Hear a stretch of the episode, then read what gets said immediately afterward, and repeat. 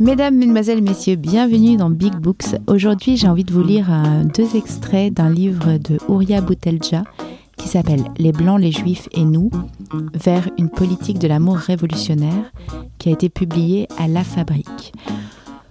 Pourquoi j'ai envie de vous lire euh, ce texte ? Bien parce que hum, je l'ai trouvé très beau et qu'il m'a fait réfléchir et rêver aussi. Voilà, je vais vous en lire deux petits extraits. Le chapitre qui s'appelle « Vous les Blancs ». Si les choses étaient bien faites, le devoir des plus conscients d'entre vous serait de nous faire une proposition pour éviter le pire. Mais les choses sont mal faites. C'est à nous que cette tâche incombe. Plutôt qu'une nation blanche, aigrie et égoïste, avez-vous pensé à un internationalisme domestique, plus armé contre les ravages du néolibéralisme ? J'ai beau me torturer l'esprit, je ne vois pas quelle offre serait assez généreuse pour vous faire envisager cette perspective.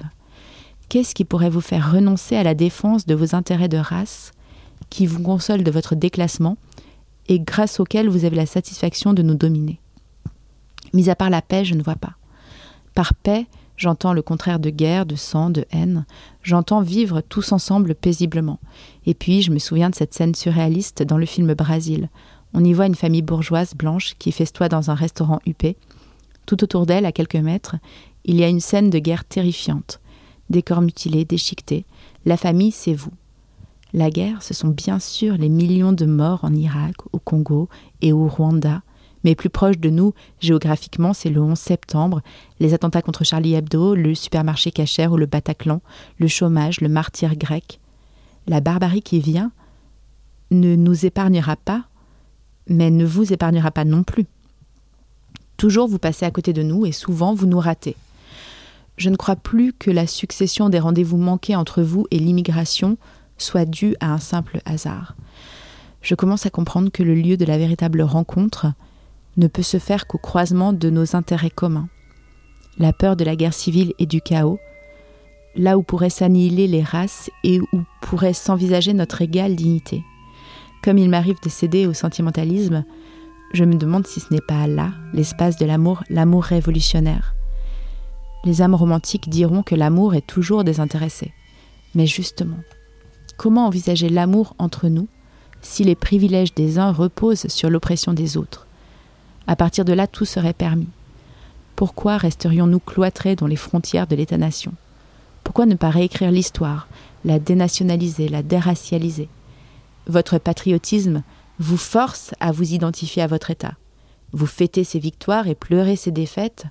Mais comment faire histoire ensemble, quand nos victoires sont vos défaites ? Si nous vous invitions à partager l'indépendance algérienne et la victoire de Dien Bien Phu avec nous, accepteriez-vous de vous désolidariser de vos États guerriers ? Nous avons une proposition plus intéressante. Elle vous a été faite par le passé, il y a bien longtemps, par feu C L R James, qui déjà était un adepte de l'amour révolutionnaire. Ils sont mes ancêtres, ils sont mon peuple, ils peuvent être les vôtres, si vous voulez bien d'eux. James vous offre comme mémoire ses aïeux nègres qui se sont levés contre vous et qui, en le libérant lui, vous ont libéré vous. Il dit en substance « changez de panthéon ». C'est ainsi que nous ferons histoire et avenir ensemble. Ça a quand même plus de gueule que nos ancêtres les Gaulois, vous ne trouvez pas ? Un jour, ma grand-mère, en visite en France, s'est rendu à l'hôpital voir mon père, son fils, qui sortait d'une opération et qui partageait sa chambre avec un monsieur, un blanc, probablement agonisant. Prise de pitié, elle se penche sur lui et l'embrasse comme une mère embrasserait son fils. Plus tard, elle le regrettera. Avait-elle péché en embrassant un impie ? Dieu allait-il la punir et lui fermer les portes du paradis ? Avait-elle trahi ? Je me souviens que mon père avait douté, qu'il l'avait rassuré, mais qu'il s'en était remis au Tout-Puissant. Ce souvenir est resté plein d'enseignements pour moi. D'abord, dans l'élan spontané, le baiser, il y a une promesse. L'oubli et le dépassement du contentieux colonial entre ma grand-mère, qui a vécu la longue nuit coloniale et les affres de la guerre d'Algérie, et ce fils d'un instant. Le moment est furtif, mais réel. Et puis, dans un second temps, il y a le retour de la raison indigène, la résistance. Il n'est pas vraiment des nôtres. Le noir venait demander au blanc un toit, cinq dollars ou une lettre au juge. C'est de l'amour que le blanc venait demander au noir. Mais c'est rarement qu'il était capable de donner ce qu'il était venu chercher. Le prix était trop élevé. Il avait trop à perdre, et le noir savait cela. Lorsqu'on sait cela d'un homme, il vous est impossible de le haïr. Mais à moins qu'il ne devienne votre égal, il vous est impossible de l'aimer. L'amour et la paix ont un prix. Il faut le payer. Voilà, c'est le premier extrait que j'avais envie de vous lire. Et je vais essayer de vous lire un autre extrait, qui est le dernier chapitre du livre, qui s'appelle « Allah Akbar ». Nous avons éteint dans le ciel des étoiles qu'on ne rallumera plus. Il s'est trouvé des humains pour se vanter de ce crime, du désenchantement du monde et de leur conflit avec l'Église, dont ils tirent une vérité universelle. Les Français ne sont pas peu fiers. Ils ont tué Dieu, décrété la fin de l'histoire et porté au nu la raison qu'ils qualifient d'humaine, par fausse modestie, mais qu'ils pensent ontologiquement française. Car la Révolution française est mère de toutes les révolutions modernes. Elle préfigure la République contre l'ordre monarchique, elle offre la Déclaration des droits de l'homme à l'humanité et consacre son caractère universel. Elle annonce la sécularisation de la société, qui évoluera en hyper-sécularisation, par l'action conjuguée de l'anticléricalisme sûrement justifié dans le contexte de l'époque, du capitalisme et de la raison d'État.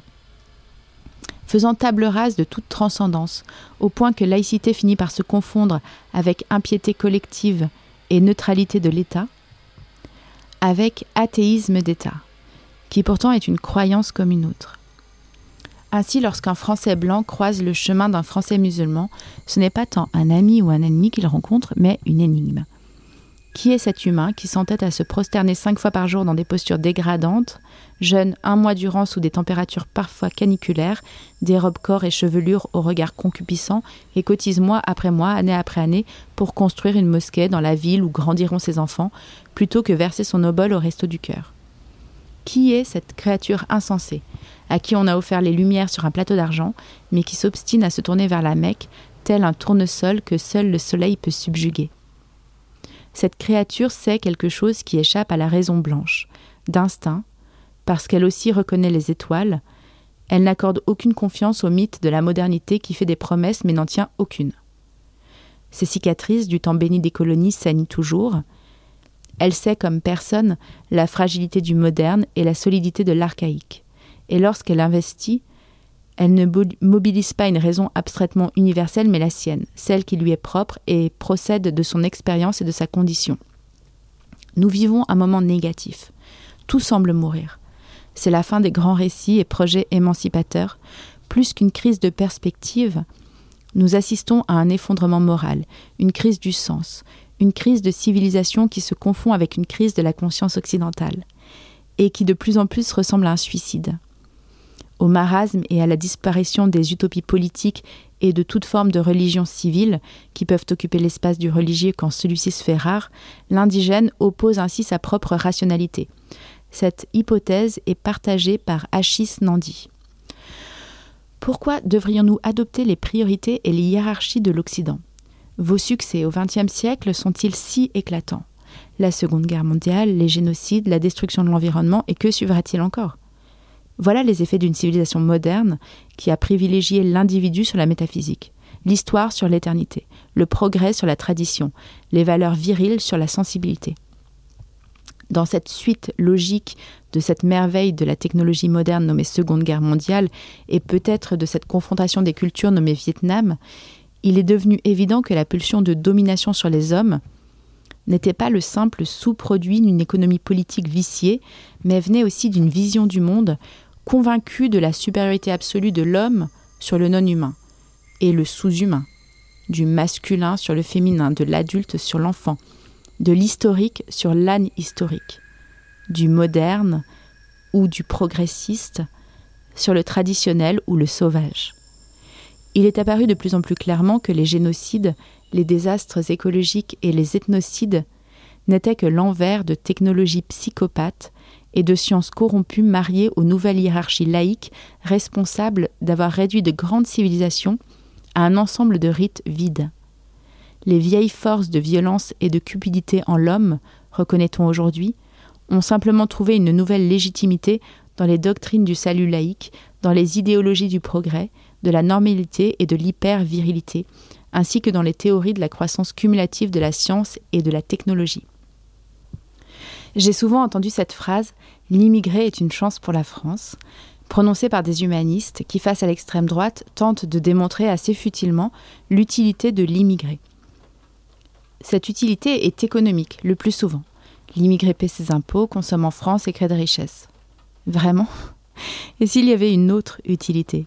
Celle, par exemple, de transporter avec lui et de conserver la mémoire des sociétés solidaires, où la conscience collective est forte et où chacun se sent responsable du groupe. Celle de résister à l'atomisation de la société, à l'individualisme forcené. Celle de protéger l'individu contre la vie nue en lieu et place du chacun pour soi. On aura tout dit de l'islam et du communautarisme, sauf cette évidence aveuglante qui en est pourtant le fondement. Nos sages ne disent-ils pas que Dieu nous préserve du mot « je ». Par fidélité à cet adage, l'immigré a fait ce qu'il a pu pour en préserver le sens ultime dans une France qui exalte le « je » libéral, consommateur, jouisseur. Un « je » qui sert de moteur au marché et écrase tous les « nous » velléitaires, à commencer par le « nous » des postes coloniaux opportunément stigmatisés comme tribales. Contrairement aux élites de ce pays bourgeoises, arrogantes et cyniques, l'immigré a l'expérience du prolo blanc. Il le connaît. Il sait comment il a été livré, désarmé, privé de Dieu, du communisme et de tout horizon social au grand capital. Ce regard douloureux qui assiste au délitement de sa famille, de ses solidarités et de ses espoirs, maintes fois il l'a croisé, l'immigré. Il est même possible qu'il ait pu y lire parfois comme une triste confession. Vous, au moins, il vous reste quelque chose à quoi vous raccrocher. Oui, de sa foi, l'indigène tire sa puissance. L'immigré est un homme politique qui s'ignore, il est un guide. Ses intuitions sont puissantes et son instinct de survie aiguisé. Au mirage d'une civilisation qui a enfanté l'homme nucléaire aux deux sens du terme. De là où il se situe, de là où il a été assigné, la place de l'autre radical. À celui qui prétend concurrencer Dieu, il répond « Allahu Akbar ». Et il ajoute « Il n'y a de Dieu que Dieu ». En islam, la transcendance divine ordonne l'humilité et la conscience permanente de l'éphémère. Les vœux, les projets de ses fidèles ne sont-ils pas tous ponctués par « Inch'Allah » ? Nous commençons un jour et nous finissons un jour. Seul le Tout-Puissant est éternel, personne ne peut lui disputer le pouvoir, seuls les vaniteux le croient. De ce complexe de la vanité sont nées les théories blasphématoires de la supériorité des Blancs sur les non-Blancs, de la supériorité des hommes sur les femmes, de la supériorité des hommes sur les animaux et la nature. Nul besoin d'être croyant pour interpréter cette philosophie d'un point de vue profane. Croyant ou pas, c'est une sagesse tout à fait rationnelle et endossable par tous. Juste au moment où cette vanité atteint son point paroxysmique, où l'homme nucléaire a épuisé la terre, asphyxié l'air et pollué les mers, et au moment où la nature se venge de cette maltraitance, il aide des victimes de cet ordre impitoyable pour le rappeler à la face du monde, Allah ou Akbar. Un point de vue universel, enfin, entendu par d'autres. Autres radicaux, les Indiens, Hopis. Citation. Et la voix du grand esprit est devenue difficile à voir pour presque tous les hommes et même pour beaucoup d'Indiens qui ont choisi de suivre la voie de l'homme blanc. Aujourd'hui, les terres sacrées où vivent les Hopis sont profanées par des hommes qui cherchent du charbon et de l'eau dans notre sol, afin de créer plus d'énergie pour les villes de l'homme blanc. On ne doit pas permettre que cela continue, sans quoi notre mère la nature réagirait de telle manière que presque tous les hommes auraient à subir la faim qui a déjà commencé. Mais ce cri, Allahu Akbar, terrorise les vaniteux qui y voient un projet de déchéance. Ils ont bien raison de le redouter car son potentiel égalitaire est réel. Remettre les hommes, tous les hommes, à leur place, sans hiérarchie aucune. Une seule entité est autorisée à dominer, Dieu. Ce pouvoir n'est permis à aucune autre, ni contre ses semblables, ni contre Dieu.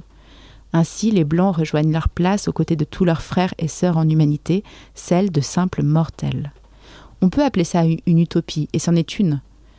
Mais réenchanter le monde sera une tâche ardue, car absorber la misère, répondre au désespoir et à la faillite des idéaux est un fardeau trop gros pour un tiers peuple, fragilisé, précaire et inorganisé. Réenchanter le monde est un défi trop lourd pour une communauté qui, à défaut de résoudre la crise économique, en limite les dégâts en tentant de résorber la crise du sens. Le pari est en partie gagné. Peu le savent, mais l'islam a sauvé plus d'une âme de la prison, de la drogue, du suicide, et en a guidé plus d'un sur le chemin de la résistance. Respect. Mais le gros reste à faire, et toutes les autres utopies de libération seront les bienvenues, d'où qu'elles viennent, spirituelles ou politiques, religieuses, agnostiques ou culturelles, tant qu'elles respectent la nature et l'humain, qui n'en est fondamentalement qu'un élément parmi d'autres. Si les impasses sociales, les horizons bouchés, couplés à la désacralisation de l'univers social, plongent une partie de la jeunesse blanche dans les mouvements exacerbant les nationalismes européens et chrétiens, une petite partie de la jeunesse des quartiers, elle, s'abîme dans un romantisme guerrier où sont exaltés l'autoritarisme et le sacrifice au nom d'une cause qui a l'apocalypse pour horizon. Cela se produit au détriment d'une vision politique qui pense les systèmes et ne renonce pas à la complexité. Une pensée dans laquelle l'Occident est une catégorie historique et jamais une essence. Il en va de même pour tous les groupes humains formant l'humanité dont les choix en contexte sont dialectiques et mouvants. Or, les groupes en quête de plénitude et de vérité absolue ont cela en commun qu'ils s'inventent des ennemis imaginaires, qui sont souvent des groupes sociaux déterminés et rarement des systèmes. Dans cet univers infrapolitique, ils sont les héros d'une épopée grisante en lieu et place du citoyen respecté qu'ils rêvent d'être et d'indigènes qu'ils refusent de rester. C'est le produit marginal mais significatif de la dépolitisation progressive de la jeunesse des quartiers programmée par la social-démocratie. Au bout de cette logique apparaissent les monstres. Il y a cinquante ans, James Baldwin s'en inquiétait déjà. Qu'adviendra-t-il de toute cette beauté ? Car les Noirs, même si certains d'entre nous, Noirs et Blancs, ne le voient pas encore, sont très beaux. Et lorsqu'assis à la table d'Elijah, nous parlions de la vengeance de Dieu ou d'Allah, je me demandais, et quand cette vengeance sera consommée, qu'adviendrait-il alors de toute cette beauté ? Je sentais aussi que l'intransigeance et l'ignorance du monde blanc rendraient peut-être inévitable cette vengeance, une vengeance historique, cosmique, fondée sur la loi que nous reconnaissons lorsque nous disons « tout ce qui s'élève doit redescendre ». Malcolm X, devenu Malek El-Shabazz, a été tué parce qu'il était beau. Je n'ai jamais haï personne. Ces quelques mots dans sa bouche font l'effet d'une bombe. Le chantre de la Black Pride ne hait plus les Blancs, titrent les journaux. Mais le doute ne se dissipe pas. Je souris avec lassitude. Les médias américains projettent sur lui leur propre pathos. Pourtant, la littérature noire est là pour les éduquer et les guérir.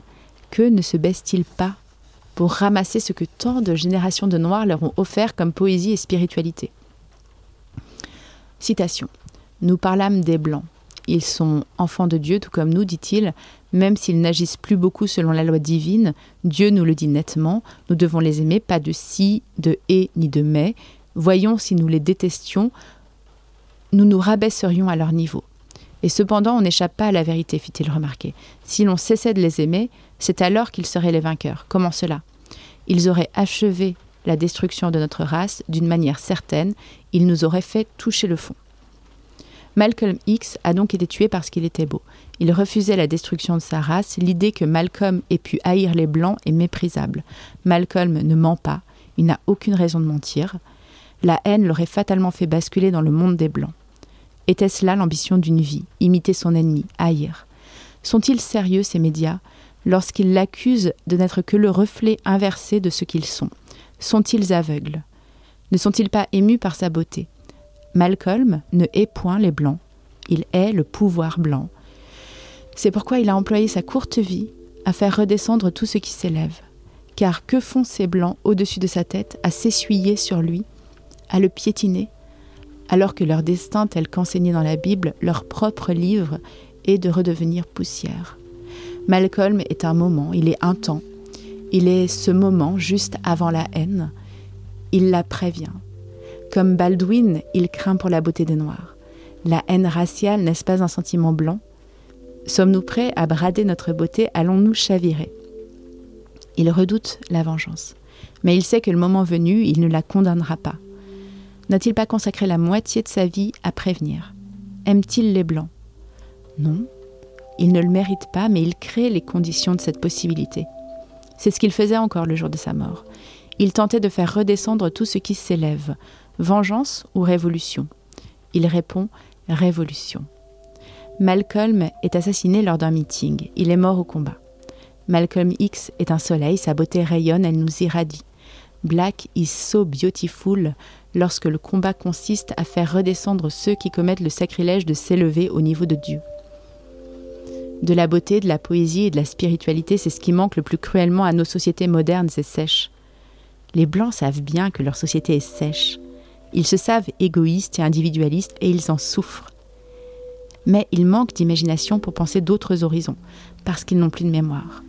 Ils ont oublié ce qu'ils étaient avant d'avoir été engloutis par la modernité. Ils ne se souviennent plus du temps où ils étaient encore solidaires, où ils avaient encore des cultures, des chants, des langues régionales, des traditions. Nous, c'est un peu différent. Devant l'adversité, nous conservons cette mémoire, d'où notre attachement à la famille et à la communauté. Mais comme eux, nous sommes aspirés. Et bientôt, comme eux, nous remplacerons le mot « solidarité » par celui de « tolérance » et tous ces mots effrayants qui glacent le sang. La dissolution de nos identités en témoigne. Il n'y a pas si longtemps, nous savions définir un Africain, un Algérien, un musulman. Notre avis était tranché. Aujourd'hui, tout se brouille. Que veut dire « Africain » lorsque le continent assiste impuissant à la fuite de ses cerveaux?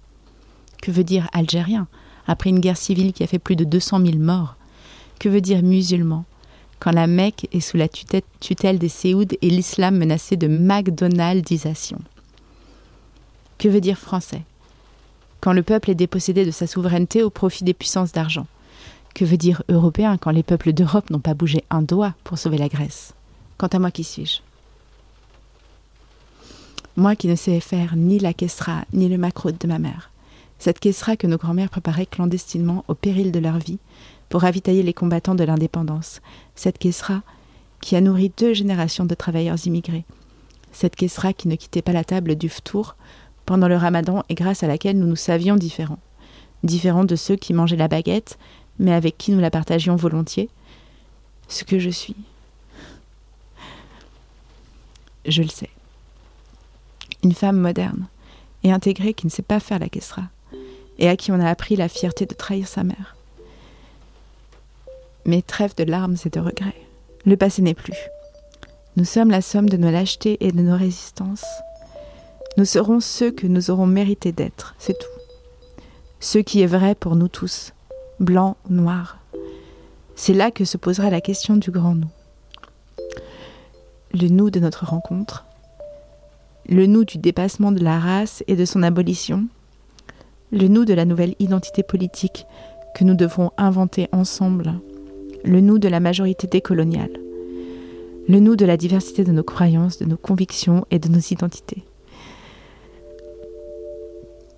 le nous de leur complémentarité et de leur irréductibilité, le nous de cette paix que nous aurons méritée parce que payer le prix fort, le nous d'une politique de l'amour qui ne sera jamais une politique du cœur, car pour réaliser cet amour, nul besoin de s'aimer ou de s'apitoyer.